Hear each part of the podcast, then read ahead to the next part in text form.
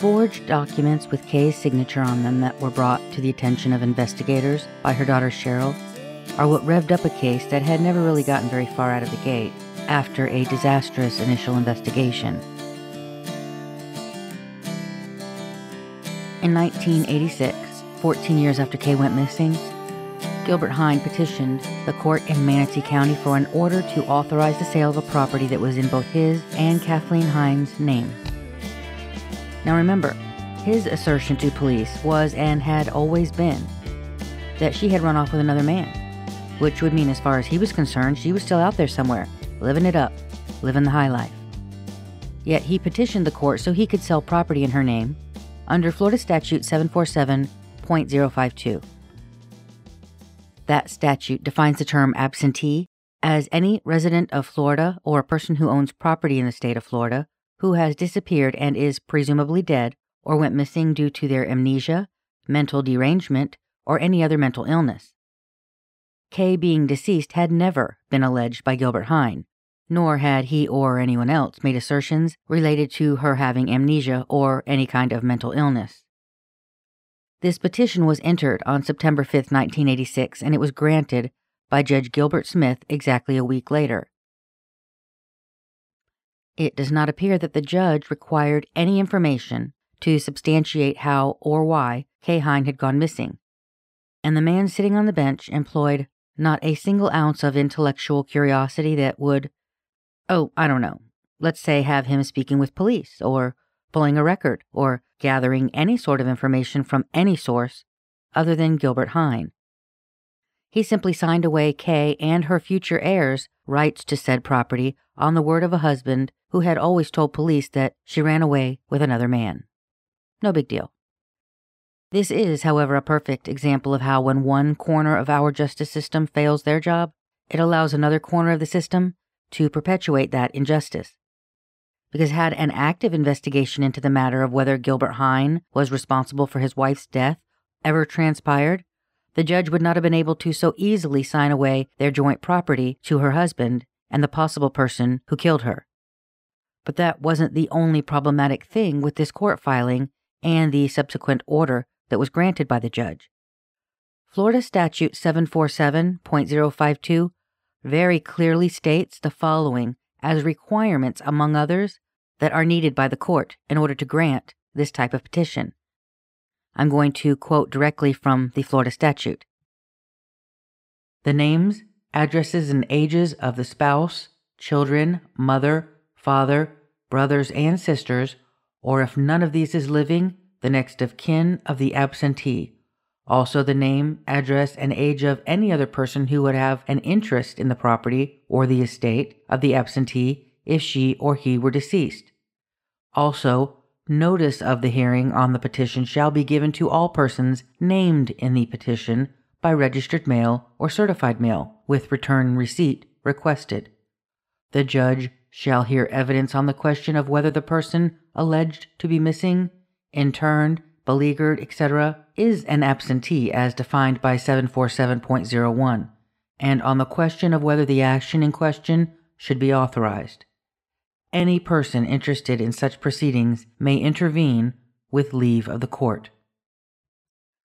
The order submitted by Gilbert Hine said that Kathaleen Hine had one brother who lived in the state of Ohio whose residence and address were unknown to him.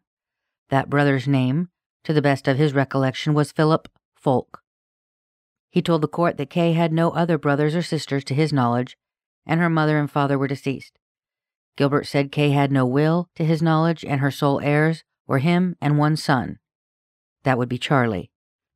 So, as it turns out, only one son was even contacted by the courts about this hearing, despite the fact that Kathaleen had multiple other children.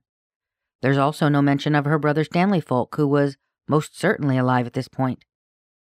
The names of Kay's required family members were not revealed to the court by Gilbert Hine in the documents, and legally, they would fall into the category stated as any person interested in such proceedings.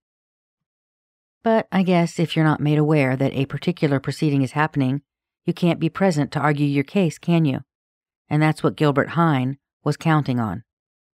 Kay's family was given no notice of the proceedings, and I presume that if they had been, they would have told the judge that she disappeared under suspicious circumstances, and they may have pointed their fingers directly at Hine in open court.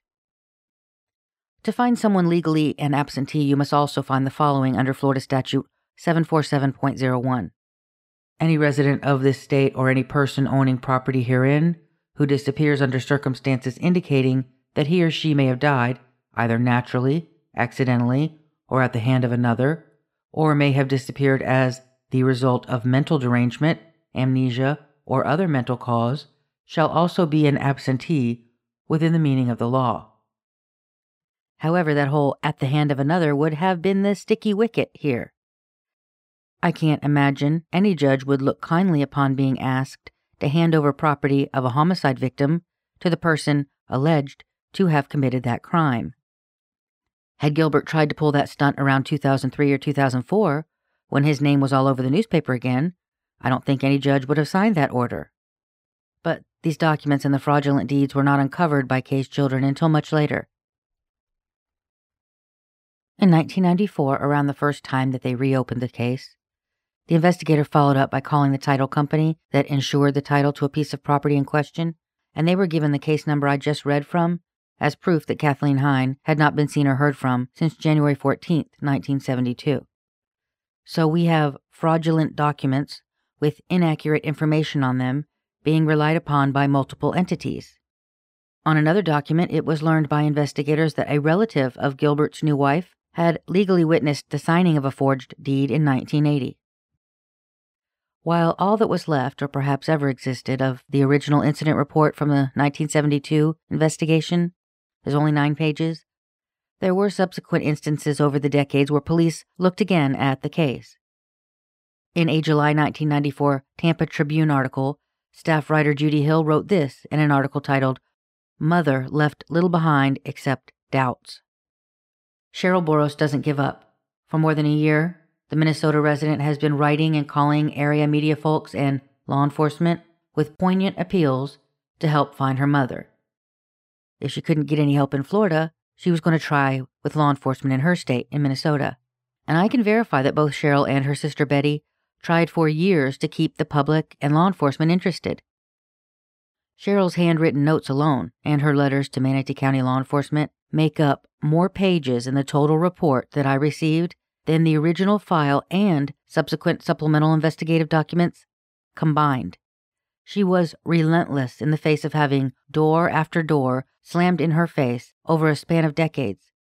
She printed up flyers and she had her husband, who was a trucker, distribute them along his routes in the United States and Canada. But Cheryl always believed, as did Betty and everyone else that I asked, that what remained of their mother was much closer to home, very likely on the property that she so enjoyed, along with the remains of her beloved animals that her husband had tossed into a bonfire. In one of her many letters sent by Cheryl to the Sheriff's Department, letters in which she would recount every possible detail and fact that she had gathered in the previous years, she said that she believed it was Gilbert himself who floated that story about his wife being shacked up with some man in a Holiday Inn out of state. That story would have been floated by Gilbert to Kay's daughter Betty, which would then send her chasing her tail, while also having people criticize her tenacity. In the end, that information was wrong, and it wasn't Kay, exactly like she had said. But a tip that involved a specific hotel and a specific room number seems intentional on the part of the tipper. I think it's very possible that Gilbert said something to Betty to lead her to believe that his wife had run off with that particular man. After all, it was his assertion all along that she'd run away with a man. He started that story. And Gilbert also knew that Kay's daughter Betty had been giving law enforcement officials hell, so much so that he apologized for it when investigators came to his job to speak with him.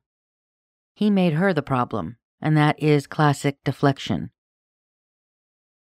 I got the following quote from an article by Deb Lavoie on CMS Wire on the topic of marketing.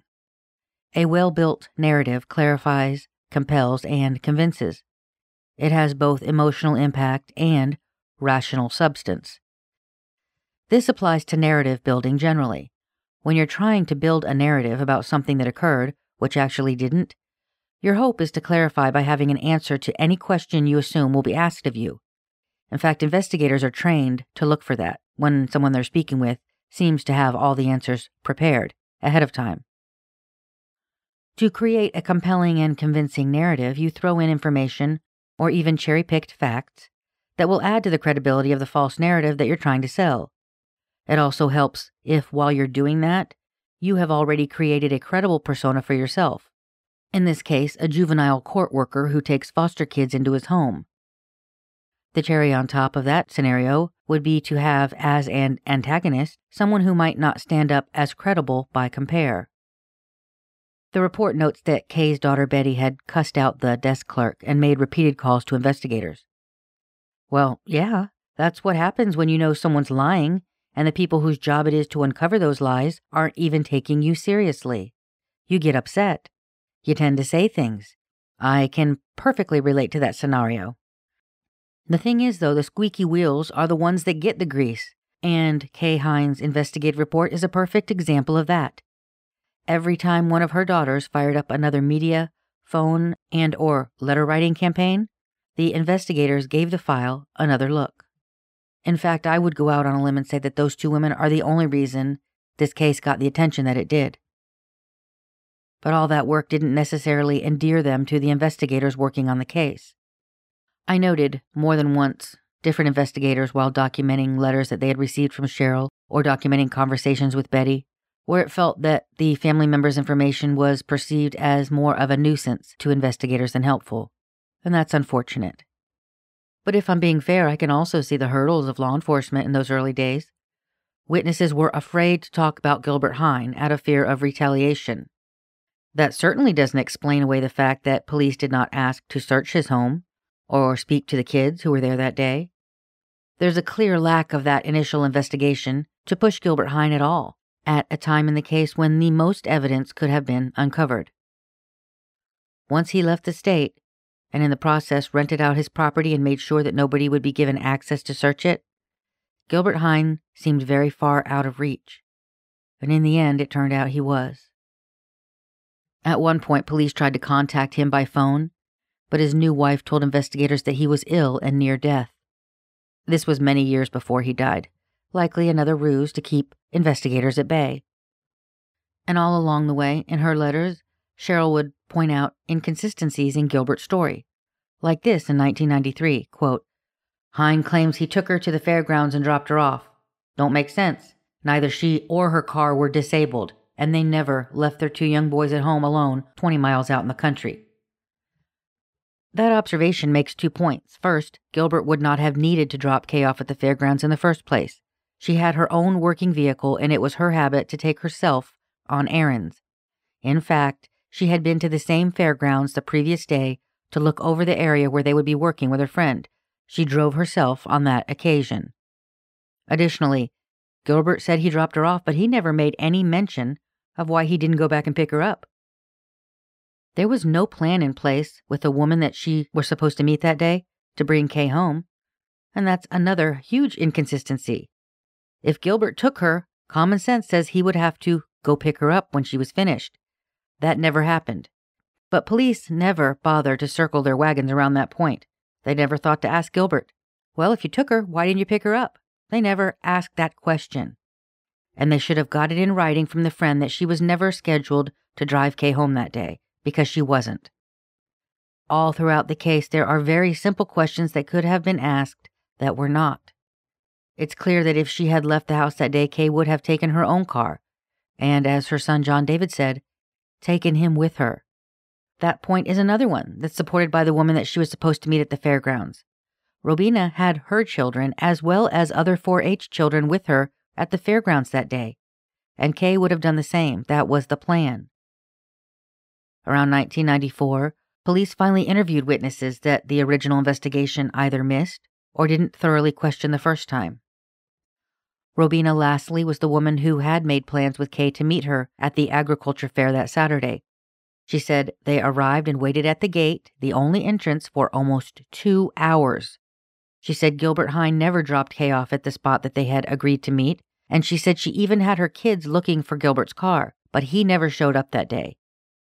Robina told the investigators that early on her late husband had told her not to talk to detectives when the incident occurred. Because of that 1994 newspaper article, other people came forward. Beverly Skelton contacted police to tell them that Kay had told her she was afraid of Gilbert Hine. She recalled an incident where Kay told her she was scared he was going to kill her and bury her under one of their barns. This conversation came up while the two women were discussing Beverly's divorce, which she was going through at the time that they spoke. This actually gave police a time frame for that conversation.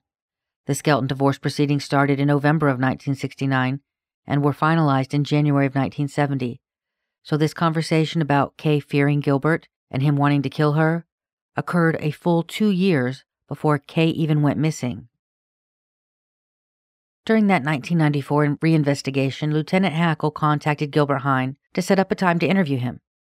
During this call, Mr. Hine said, oh, he'd be glad to talk to him because they were, in fact, coming to town on vacation for a few weeks. Two days later, the lieutenant received a call from a lawyer to say that he had been retained by Gilbert Hine and that he would call back to schedule the meeting. A week after that, the lawyer called back to say that Gilbert Hine would not be speaking with law enforcement, so if they had any future questions, they were to speak directly to the lawyer himself. The lieutenant noted at the bottom of that report, quote, At this time, I have no reason to investigate Mr. Hine any further. I will talk with him if the chance comes up, but I have no reason which would compel Mr. Hine to talk to me. Throughout that 1994 investigation, Cheryl brought up multiple angles she thought police could use to approach Gilbert. The questionable disposition of land that had been in Kay's name, his sexual offenses toward her, and at that point, police seemed completely disinterested in the deeds, and that may have been because it was a civil matter. In the case of his touching her, Cheryl was informed that due to it being only through outer garments and having occurred around 1958, the statute of limitations would have expired. Police noted in the report, quote, Cheryl was attempting to get something on Gilbert Hines so we could force him to talk to us. Of course she was. And guess what? Police do this all the time. It's why so many traffic stops are made. You find warrants and other outstanding issues when you pull people over. When police want to talk to someone, they will look for any minor offense that will get that target into a room with them so they can have a little chit chat. Unpaid traffic fines, probation violations, outstanding warrants, literally anything that they can use to approach you, they will and do to get you to talk to them. But once Gilbert Hine lawyered up, everyone's hands were tied. But Cheryl kept at it. The day after Gilbert Hine refused to speak with police, Cheryl spent an entire day at the clerk's office pulling up old land records. Of this, the report notes, quote, She gave me several documents which was recorded at the clerk's office. Some had the signature of Kay Hine on them, but were dated in 1980, eight years after she had disappeared. One of the documents had a notation that Kay had been declared dead, but two had the signature of Kathaleen E. Hine on them. These documents had been notarized by a Charles Richard Walker, and a note that these people had appeared before him and signed these papers. Well, someone appeared before him and signed her name, but it wasn't Kathaleen Hine. This new information led the investigator to track down Charles Walker, who, the report notes, worked at a dairy called Moires, M O I R E S, on the upper Manatee River Road. He confirmed that he had worked as a notary in the 1980s, and the officer at that time did not tell Mr. Walker what documents specifically he wanted to discuss. They just scheduled a time to meet. It would have been great to ask the notary who it was that stood before him and signed Kay's name on those documents. Investigator Nancy Schaff did a database search in 2002 in an effort to speak with the man who had, quote, notarized at least two questionable documents for Gilbert Hine. Unfortunately, due to the common name, the search came back with multiple possibilities, and there is no indication in the report that anyone went further down this investigatory trail. Why it was dropped by the 1994 investigator is unclear, also. In addition to questions that were never asked, there were a significant number of balls dropped in this case. That last example being one. There are no early interviews with any of the children that lived on the property at the time, including Kay's older son, Roger. There's no indication that police ever entered the Hine home to search it. Previous renters of the Hine home were never contacted to ask about the bullet hole and if it existed prior to when they moved in the home. Thanks to Cheryl, I spoke to one of these previous renters named Anne, and she remembered that bullet hole. She also remembered a very disturbing call from Gilbert Hine. Here's Anne I lived in the house down in Parrish, and I moved back to Tennessee. Okay, uh, not long after I moved back, my telephone rang, and I answered it, and it was Cheryl, uh, uh, his daughter. Oh, Sharon. Hines' Sh- daughter. Sharon. Cheryl. Sharon. Yeah, Sharon. Okay. Sharon. Yes, I'm ma'am. sorry. That's okay. I get them mixed up. That's okay. And uh, she said, uh, I'm calling uh, to, because she knew that I sold Barbie doll clothes. And that was the pretense of the phone call. Mhm. Okay. And she said, I understand that you sold Barbie doll clothes. And I said, Yes, I do. And she said, I, I didn't get a chance to uh, see you before I moved. And I said, Yeah, uh, what's this phone call about? And and then she had, got quiet and she said, "W- There's someone here that she got off the subject, and she said, uh, There's someone here that wants to speak to you. And I said, Someone that wants to speak to you, me? And she said, Yeah. And then Gilbert got on the phone. And my boyfriend was there at the time, which he's dead now. We got married, and he's dead now, so he can't verify what I'm about to say. Mhm. And he looked, uh, uh, whenever Gilbert got on the phone, he said, If you know what's good for you, you'll quit helping Cheryl uh, trying to find out what happened to her mom. Hmm. And I said, and I, I mean, I just went quiet. And my husband to be at the time, he said, Anne, your face is white as a sheet. What, what's going on? And I motioned for him to be quiet. I motioned that I would tell him after I got off the phone.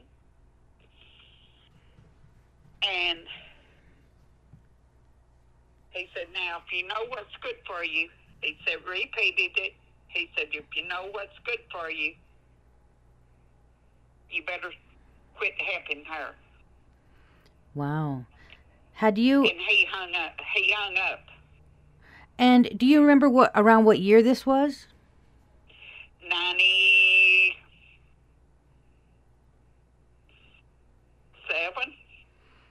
Hmm.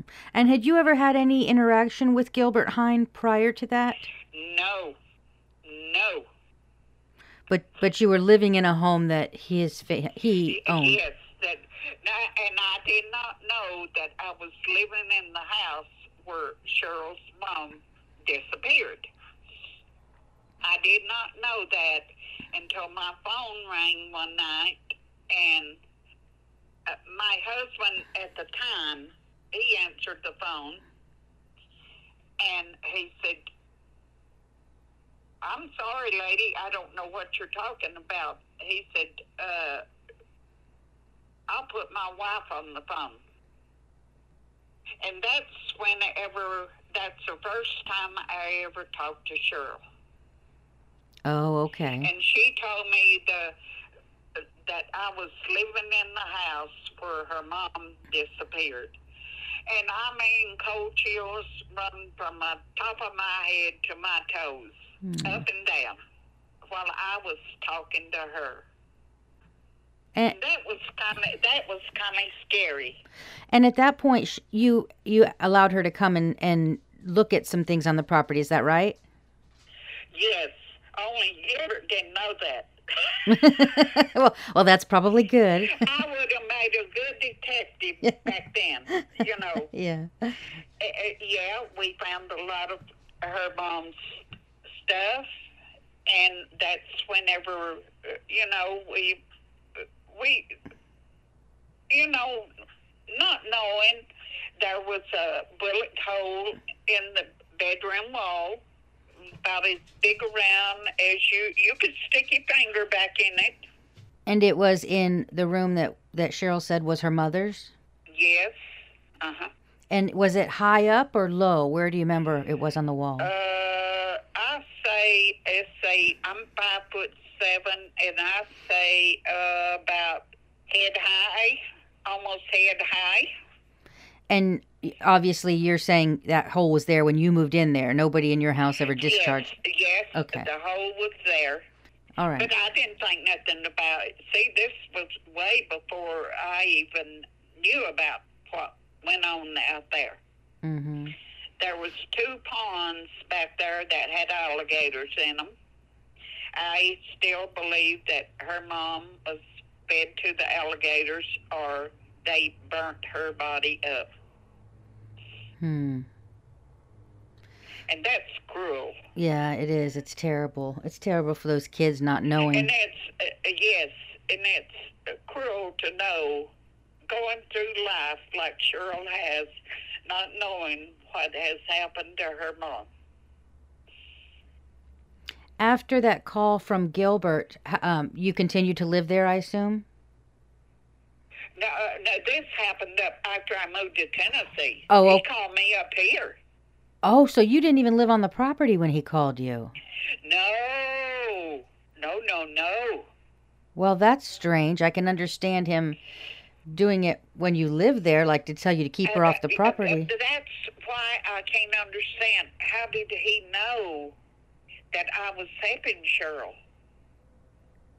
Hmm. And so, how long had it been since you moved out when he called you? Well, I moved up here in '96. Okay. Um, April of '96. When Cheryl came to visit you at the house to look around the property and everything, you said you found some belongings of Kay's. Do you remember what they were? Her mom's wigs, some uh, letters, and clothes. Now, if her mom had left, why didn't she take all that? Where were they left? Where in the house? in in a room that was the way the house was built. There was a room off. They used it for storage. Uh, Gilbert and them. Mm-hmm. This was where all of that stuff was. Well, curiosity got the best of me and Cheryl. I told Cheryl about it one one day, and uh, so that's whenever her husband brought her by and dropped her off um, in the semi, and uh, and we got to, and so it was easy to open the door. Termites was eating the place up. Is it? A, was it a room? It was a room attached to the house or separate from the house. Yes, yes. And you had never been in it before? No, no, no. It was locked. Uh, yes, but like I say, you just had to just kind of push on the door, and uh, uh, termites was eating the door frame up. So uh, we just kind of pushed on the door. Oh my goodness. That is definitely some. But but I would. They didn't know Gilbert and his uh, daughter didn't know I was at home one day, and I used that room next next to that room as a sewing room. And I was sitting there sewing, and they drove up one day, and they jumped, both jumped out and run into that room, and they was hunting a key.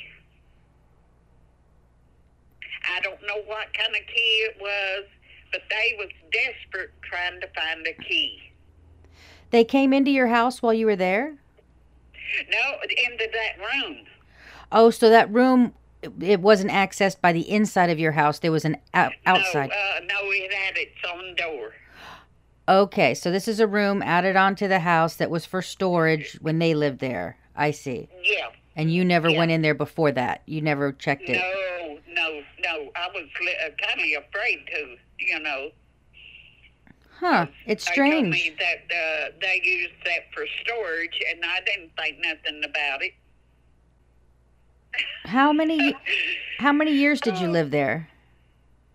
How many years did I live there? Yes, From ma'am. 91 to 96.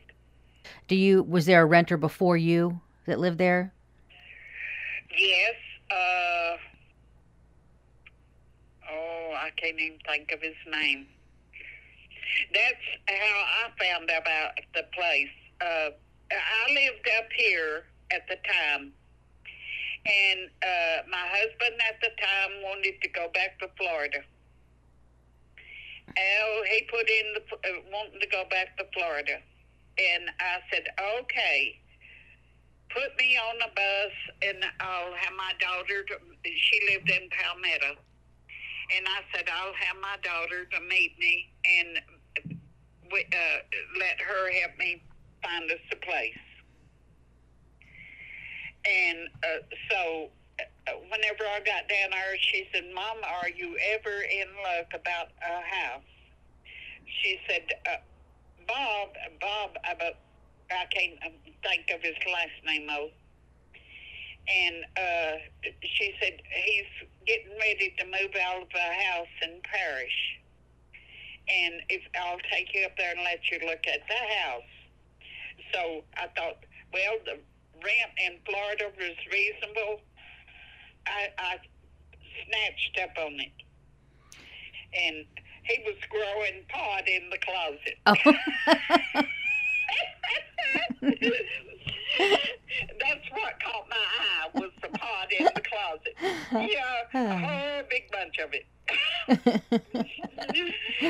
uh, so he said, "Well, you'll have to excuse me." And I said, "As long as you get that stuff out of here, that's up to you." uh, right? Because Yeah. I said I don't fool with that stuff. I never have smoked drugs, used drugs, or nothing. It's bad enough that I have to take medication, let alone use drugs. You know. Oh boy. So, so uh, uh, I said, okay, uh, and uh, he gave me the uh, her her phone number, and I called her, and I told her that uh, that I was would take the place, and she said, okay, So that And, was uh, that was Sharon. You're saying? Sharon. Okay. Sharon. And uh, she said, okay. And she said, well, when will you want to move in? And I said, well, uh, uh, you got to have time to get uh, Bob out. Bob and his plants. yeah. And, and, uh, whether they knew he'd, uh, he was raising pot in there, I don't know. And I didn't, uh, you know, I wasn't going to rat on him. No. You know. You don't remember Bob's last name? No, I don't.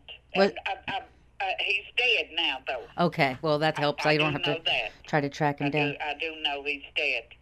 I think he got killed in a motorcycle accident. Mm. He had a motorcycle, and I, th- I think he got killed on the mo- on his motorcycle. So when you were um, renting, you dealt with Sharon. This is Gilbert's wi- wife after Yeah. Kay, her daughter. Yeah, I took the rent money to Sharon. So she lived out there in Parrish. Yeah, she lived just right down the road from me. Did she? Did they ever give you any instructions about like not digging on the property or anything like that? What you could and couldn't do? Mm, No, no. I kept the property up because I was in good health then, and I kept the yard up, and because my husband wouldn't do it, so Well, that's a you have an interesting part of the story. Gilbert calling you when you didn't even live there is awfully strange, and that's very suspicious. Um, but he's he everyone that I spoke to really did say he was sort of a bully, so it's good that you didn't have to deal with him. I guess it's and her calling you under that pretense of of something about dolls, and then putting him on the phone. right, right. That was kind of scary. Here I was way up here, 680 miles away, and why would he? They do that? Yeah, it's strange. I don't. They put a scare tactic in, you know. Well, he must have thought you knew something that, or you know, how could you be helping her except for, you know, the only thing I can think of is that you knew were that that stuff that was in that storage room, and you were there that day. Right. They never knew that you were there that day when they were hunting for that key, and um. No, no they didn't know because I parked my car in the back of the house, and uh, they didn't know I was there that day. They was panicking because they could not find the key. They was in that room throwing stuff around. I went to, uh, tiptoed and went to the wall, and all that was separating the wall, my wall and that wall, was paneling. And I put my ear up against it, and they was throwing stuff against that wall. And I thought, I, I, I hope that paneling holds up. oh my god! So they don't. You don't know if they found what they were looking for. Uh, and she said, "I know that key's got to be here. We got to have that key." And I thought, now what kind of key is it that is so important? They got to have it. Yeah, maybe a safe deposit key or something. You know, a bank Yeah. safe deposit. What year was this that this occurred? Uh, 90, 95, I guess, 95. So maybe like a year before you moved out. I moved in uh, the February of 96. When they came to look for that key, had you and Cheryl gone into that room yet? No, uh-uh. Okay, so is that kind of what? And, and that's whenever I mentioned the key to her. And we even looked for a key. We found a bunch of keys, but that was that they looked like door keys, you know, house keys. Was everything in that room her mother's, or was there other junk and stuff too? No, that was other junk, but uh, a lot of her mother's wigs, clothes, letters. Cheryl took some of the her mother's stuff, the letters and stuff. Now, what she did with it, I don't know. I don't know. I I think I have those because um I I sent for for the whole police report and she had given them copies of it and so I have copies of Yeah. those letters. Well, there was a detective, uh, man and woman from uh, Bradenton come out to see me in Arcadia whenever I moved to Arcadia about this. Mhm. What did they ask you? Same questions, you know. Oh, about the phone call and the the key. Yeah, about, about different stuff. Well, I appreciate you telling me that story, and it'll be very good for the listener to hear that for the podcast because I had read uh, it in the report, but hearing it from you is much better. And, you know, I think that call is important to the story. Yeah. So I appreciate you talking to me today and taking the time to do that. Uh, well, uh, well, time is all I got. I understand. Me too. the 2003 2004 reinvestigation seemed to be the most fulsome of these examinations. Some of that, obviously, is that each reinvestigation piggybacks off of information the last investigator collected. But while most of what Lieutenant Hackle did was answer Cheryl's letters and phone calls and document them, Chief Inspector Ed Judy and lead investigator Nancy Schaff were putting together everything that they had for the ICE team, the group of individuals that I have mentioned in previous seasons a cold case team that looks over Manatee County cold cases to decide whether they have enough to work with in a particular case. And let me be clear, that's why you and I are here today. I hate to be the bearer of a spoiler alert this early in the final episode, but at no time did any of the teams working on the case feel they had enough evidence to put together what a prosecutor would consider a good case against Gilbert Hine. Too much had not been done during that first investigation. Also, we have no body. We don't know where Kay Hine is to this day. Second, we have no crime scene because law enforcement never searched the home, and they only did one search of the exterior property. After Gilbert Hine died in 2015, this case effectively died in the water. There was never any indication that Kay Hine was still alive. However, they had no solid proof that she was dead.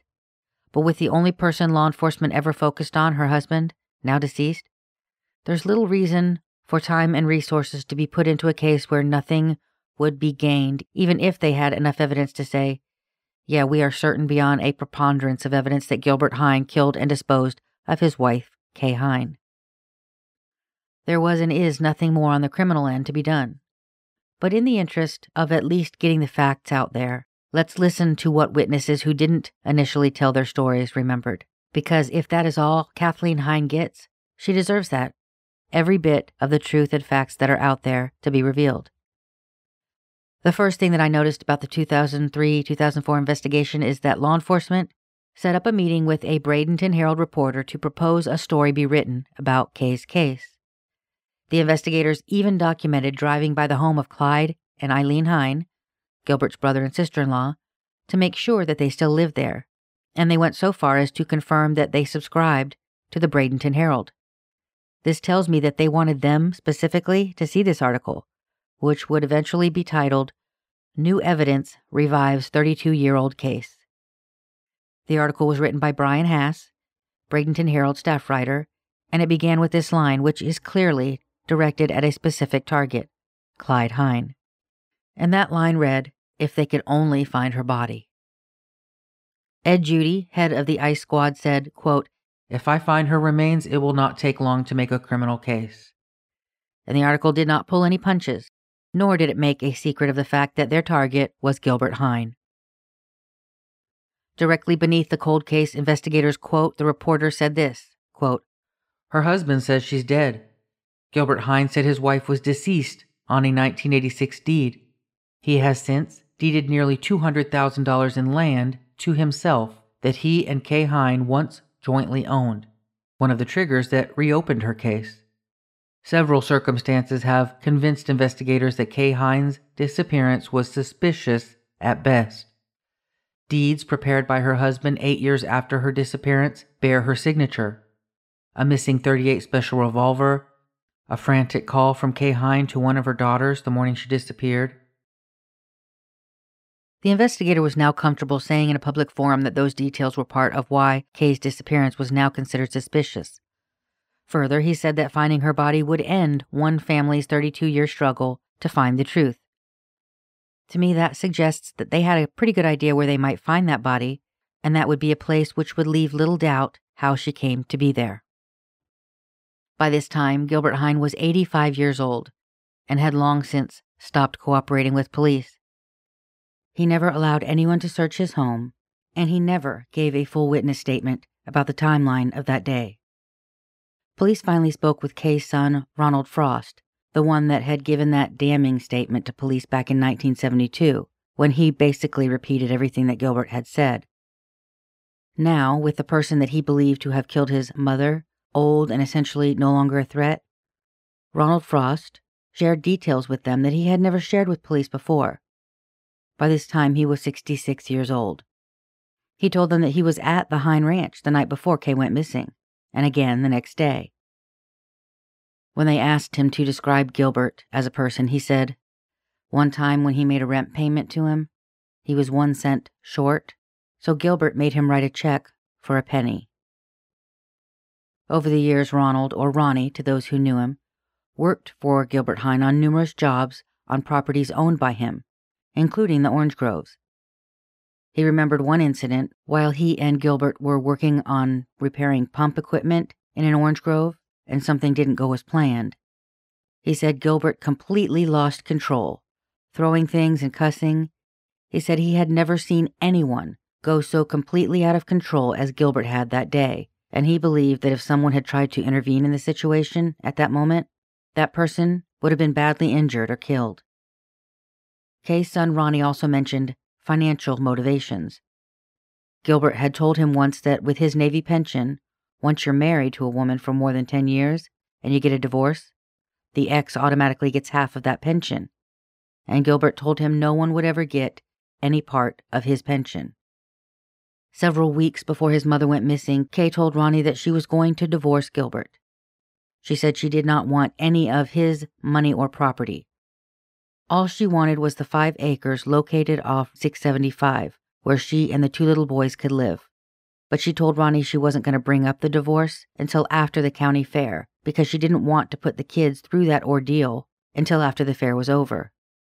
This tends to lend credence to the idea that she and at least one of the boys were supposed to be going to the fair together, but Kay didn't want to start an argument with Gilbert before their trip to the fair, and according to what Robina had said, they were to meet her and her children at the fair entrance. Kay's boys never ended up in a vehicle to go anywhere that day. But what did end up in her vehicle, according to her father, Harold Folk, were the display items that she needed for the fair that day. Ronnie confirmed that his father had told him this. He said that he had seen those things packed in her car when he was at her home. Ronnie told investigators that he himself was at the Hine Ranch the day before the incident. Kay again told him that she was going to file for divorce from Gilbert at that time. On this visit, he noticed a septic tank and a septic line was dug up outside, and even part of the floor inside the home was also dug up. Ronnie said Kay had told him that they were having septic tank problems. The next day, when he returned to the house, he said it looked like a tornado had gone through it, like a big fight had occurred. But most importantly, Ronnie said the next day, the septic tank line and the floor inside the house were all filled up and repaired overnight. He said after the disappearance, Gilbert tried to get him to sign a paper stating that his mother had disappeared on other occasions and gone off with men, and that she had left the residence with an unknown man. Ronnie said that when he refused to sign it, Gilbert told him to get the fuck off his property. Now, it bears mentioning that he didn't tell the police any of this when they spoke with him after Kay went missing in 1972. In his initial statement to police, Ronnie parroted back what Gilbert had said about Kay being a drinker and running off with another man. But it also bears mentioning that the property and home Ronnie lived in were owned by Kay and Gilbert Hine, or more specifically, once Kay was missing, Ronnie was living on property controlled by Gilbert Hine. I was told by multiple people in the family that he was afraid Gilbert would kick him out of his home, and that he held that property over Ronnie's head for years and he ended up essentially paying for it twice. Because after Kay died, Gilbert never counted any of his previous payments against the balance. Finally, for some reason, in 1986, he deeded the property over to Ronnie. But in hindsight, you can see why he did it. He essentially made Kay's son a party to a document that included false information that Gilbert was not remarried, despite having been married to Virginia Carroll in Texas five years earlier. It also gave the day before she went missing as the date of her death, despite Gilbert's assertions to the police that she did not die that day. She just ran away. I believe Gilbert signing this property over to Kay's son was a deliberate way to use him as a way to lend credibility to his fraudulent assertions. He needed a trail of documentation that erased Kay's name from everything, and he created that trail with a series of documents to include putting his new wife's name on John David's birth certificate as his mother. And one thing I want to mention in case it's not clear is that John David's last name is Hine. He believed for much of his life that he was adopted.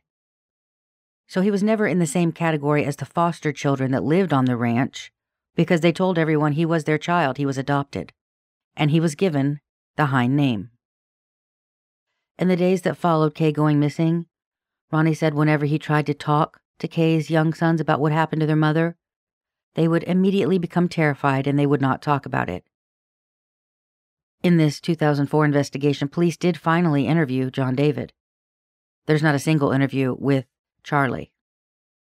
John David said that he was 11 at the time and he remembered Gilbert telling him that if anyone came on their property without their permission, whether it be the law or otherwise, get the gun out and shoot him. But when they pressed him in 2004 on what he remembered specifically from that day, John David told investigators that he thought it was possible he had witnessed his mother being killed, but he had blocked the image out. He didn't remember the events of the day at all, but he did remember his father bringing another woman into the house soon after. He said that Gilbert's relationship with Virginia Carroll was much different than that of his relationship with his mother Kay, and he didn't physically abuse her. This led him to tell investigators that he thought it was possible that she may have been present during the incident when his mother went missing, and therefore had something on Gilbert to keep him in line. That is an interesting theory, but even if she wasn't present when something occurred to Kay, it's possible she was the one who signed documents that bore Kay's signature. That or her daughter, who would later be the one who collected rent for Gilbert Hine on his rental properties. That's the woman Anne mentioned showing up with Gilbert and rifling around that storage room for a key one day when they thought she wasn't there, overhearing them from the next room. And I want to mention something specifically so the deceit here is crystal clear to anyone listening. In order to get something notarized, you have to show proof of your identity via a document with a picture ID. That is a driver's license, state ID card, U.S. passport, military ID, or some other state, county, or government ID. That would mean that whatever ID was presented by the person standing in as Kay Hine to sign that document was also fraudulent documentation. Gilbert and whoever was in on this plan with him had to go that extra step to create forged identification for Kay Hine. They wouldn't have been able to get that notarized without that. John David told investigators that his father was abusive toward him, regularly and for no apparent reason. He described Gilbert as a very brutal man with a bad temper, and his memories of his mother always included her having bruises and casts on her wrists and arms. He felt that many of her injuries occurred when she intervened during one of his beatings while trying to protect him. Hearing and reading that was really sort of heartbreaking to me because I had to wonder how much guilt John David feels about that, whether inwardly or outwardly. We know that a lot of these complex emotions play out in ways that are not necessarily linear, but certainly feeling in any way, as a kid, like you could have been part of the reason the mother that loved you was being hurt, is a burden that no child should have to bear, and no adult should be required to spend a lifetime working through. When I spoke with John David, he was matter of fact about the abuse and his thoughts on what occurred with his mother, Gilbert, and the very little that he'd heard secondhand about his biological parents. He comes across as steady and fairly unmoved. Yet I still felt something that left me worried that this process and bringing it all up again was pushing a bruise. And even if he was willing to have that bruise pushed, it's something I feel regret about. And I feel that way a lot when I cover these cases. We can't ever know what someone else is going through, even in situations where that person is able to articulate those feelings well. It will still be received by each individual through their own lens made up of their unique life experiences. My first urge in situations like this is to protect the person from future pain, even when I know that the path to getting answers will always be paved in emotional tripwires. DNA and genetic uh, DNA, it's come leaps and bounds. It is nowadays, it's very possible to do your DNA, upload it onto a couple of the websites, and come back with hits of people you're related to. Yeah, so I've been meaning to do that for quite a while, but it's always you know always in not doing it. But yeah, I really should. That may may make a it may tell me everything. It could, but you need to decide if that's what you if you want to know that, you know. And that's mm-hmm. a personal decision. That's not for me or anyone else to say cuz then you have to, you know, once you open up that can of worms, then you, you know, it's open. Yep. Investigators also spoke with Kay's brother Stanley during this time. He said that he was 100% sure that his sister was dead. He also mentioned Ronnie telling him about going to deliver that rent money the day before his mother went missing, and at that time, Ronnie had heard Kay and another woman screaming at each other. He said he was told that Gilbert was in the background hollering for them to be quiet because they had company. Stanley also said that within a couple months of Kay's disappearance, a woman moved into the home.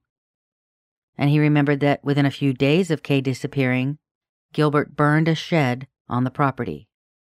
Stanley told police that for days after his sister went missing, their father would wait until Gilbert would go to work, and then he would sneak around the property, trying to find some trace of his daughter. Having left them for the last of the witnesses to be questioned, investigators then paid a visit to Clyde and Eileen Hine to obtain their statements, something that had never been done up to that point. 87 year old Clyde Hine, the closest of the Hine brothers to Gilbert, told investigators that he had lived in the Bradenton Manatee area all his life, except for his time in the military in the 1940s and a couple years in there in Texas, where he had lived within several miles of his brother Gilbert Hine. He said that he missed home and there wasn't enough to do in Texas, so he returned. As backstory, Clyde told investigators that during the 1930s, his father acquired large amounts of land in East Manatee County in the area of Rye Road. His father drilled wells for local farmers who had no cash at the time to pay for his services, so the farmers paid his father by giving him land in the area from their farms. When Clyde was asked about Kay Hine and the circumstances surrounding her disappearance, he said that his brother told him he took her to the county fair and she never returned. Clyde then added that Kay had run out on two previous families and left children in both instances. The investigator pushed back, telling Clyde that in those instances, she always recontacted family to let them know where she was. Don't you think it's strange that there's been no contact made over 20 years? The investigator asked. Clyde Hine had no reply. The investigator then asked him what type of person Kay Hine was, and Clyde's reply was telling. He said their father, who lived several home sites to the south of his and his brother's homes, had told him that from his front porch he was able to see Gilbert's driveway clearly, and he had seen several unknown subjects in vehicles driving up to Gilbert's house when only Kay was home. Implying that Kay may have been having affairs with other men. The investigator then asked Clyde isn't it reasonable to believe Gilbert may have caught his wife having an affair and he could have hurt her or killed her? Again, Clyde had no response to that. He changed the subject and started again talking about his father being a well digger. Clyde did tell the investigator, however, that Gilbert shouldn't have put that signature on those deeds. That wasn't right. So we can at least thank Clyde for admitting that Gilbert Hine had forged signatures on those deeds. Notably, that would have probably been enough, along with said documents, for some sort of civil action on the part of Kay's children, should they have chosen to sue Gilbert's estate at that point. But it seems as though her kids didn't have that information at the time, and to their credit, they all seemed much more concerned about getting to the truth about what happened to Kay than worrying about who got what land. As for Eileen Hine's interview, here's how that went. She told investigators she had seen the recent news article in the Bradenton Herald. New evidence revives 32 year old case, and she thought it was disgusting. Eileen denied ever discussing any forged deeds with Cheryl, and she also denied telling Cheryl that Gilbert's first wife, someone named Penny, had gone missing. Cheryl had actually made recordings of these phone calls with Eileen, which were turned over to police when they were made, although where those went in the ensuing years is anyone's guess. The investigators that were doing the reinvestigation couldn't find them, despite the previous investigator mentioning that he had received them from Cheryl. Eileen went on to describe Gilbert's new wife, Virginia Carroll, as, quote, the best thing that ever happened to him. A very nice lady. Virginia Carroll was Eileen approved, apparently. Eileen told investigators she really didn't even know much about Kay because they didn't speak much and were never close. She told investigators that Kay probably did run off. And then she said perhaps the most ridiculous thing in the report. She said that even though Kay had a washer and a dryer, she would often hang a red towel out on her line, insinuating that this was some sort of signal to someone that Gilbert wasn't home. It's absolutely absurd, and it tells you more about Eileen Hine than it does about Kay. Something that did give me a chuckle, though, Eileen said that Gilbert was pretty smart about properties and she would never do any land deals with him without an attorney present. A nice way to say that her brother in law needed to be closely watched when any land deal was on the table, because apparently he wasn't above even taking advantage of family members. Eileen told investigators that she didn't believe Gilbert was capable of murder and denied going to their home on the day that Kay disappeared. She insisted that she was a Christian woman and she loved her Lord and if she had any information on this case, she would have come forward. And then she ended the interview by saying that she was mad Kay Hine walked away from her kids because she herself wasn't able to have children. This case was troubling to me for a variety of reasons. I don't think anyone looking at it with a reasonable, unbiased lens can say that whatever happened to Kay wasn't done by her husband, Gilbert Hine. There's no evidence that anyone had the motive, means, or opportunity other than Gilbert Hine. And motive is a big one here. He stood to gain a lot with her death, and no one else did. and boy did he make sure of that. Land that her kids would have rightly had a claim to upon her death, if her death had been proven to be at his hand. Kay Hine did not run off to be with another man and abandon her two young sons, her adult children, her animals, her home, and everything she cared about. She didn't walk off without her prescription sunglasses, medication, the wigs she needed because she had no hair, her clothing. That just did not happen. While what we're left with is a family with a lot of questions, I don't think who killed Kathaleen Hine is one of them. Still, questions do linger. And with cases like this, cases where there's no hope for any kind of legal justice, knowing those questions will linger forever is a burden that some will have to forever shoulder. I find that the families I work with often know that going in, and what they want from me, and law enforcement, and anyone else who can give it to them, is simply the truth. They want people to admit what they do know. The foster home situation? Well, I have to admit that's what pulled me in.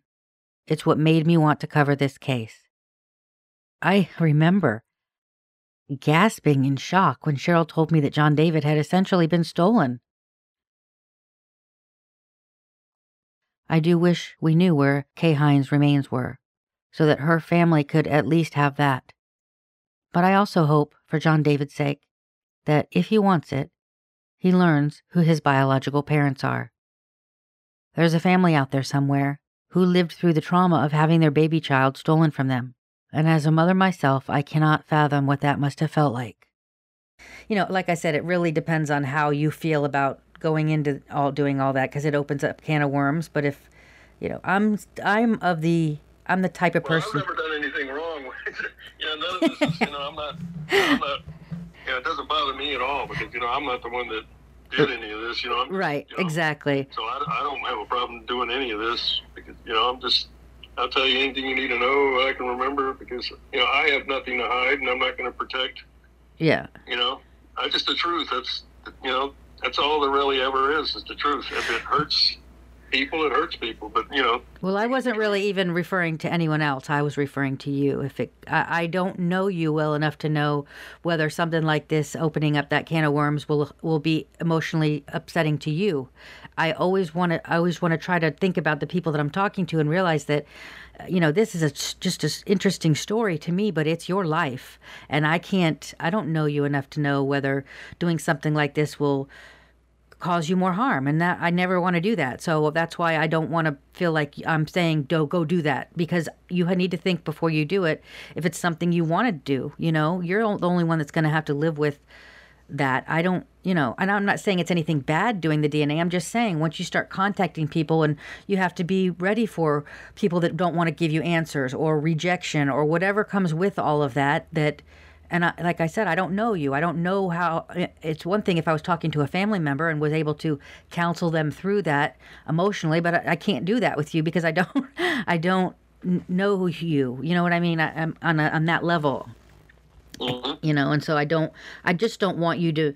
You know, you've already had a shitty life. Let's be realistic as far as that part of your life goes. I don't know what happened after that, but you had some a pretty shitty growing up formative years. So I don't want you to do anything that, you know, compounds that now at this stage of the game when you're so far removed from it. Mhm. So, No, I'm, I'm, yeah, but I'm, a, I'm like you. I'm a, of a detective at heart. yeah. I mean, I gotta, you know, I gotta, you know, I want to get to the end of it, to get to the, to the bottom of this whole thing, because it's not, it's not complete. My life isn't complete without this. Before he does DNA and potentially finds family, John David could have a vision in his head of who they might be and how they felt about him being gone from their lives. You'd certainly have to wonder why no one fought for you or came back for you. And once he opens that can of worms and knows from which family he has come, he can no longer do that. What he's envisioned in his head, his whole life, may be better than the story that he finds. It's a very emotionally vulnerable place to be.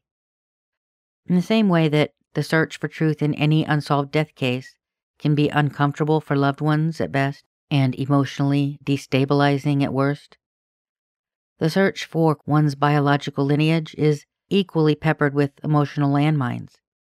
And these are the things that advocates like myself need to understand and respect. We should not be leading the charge. We should simply be there to assist them in that journey, should they decide to make it. If you have any specific information about the whereabouts of Kathaleen K. Hine, please contact the Manatee County Sheriff's Office at 941 747 3011, extension 2526. And if any of this story sounds familiar to you, or you have information about the biological parents of John David Hine, you can contact me at deckerjeni at gmail.com, and I will forward your information directly to him. That's D E C K E R J E N I at gmail.com. There's also a way to get a hold of me through the Down and Away Facebook page. My email and private messages are always open for any questions or concerns.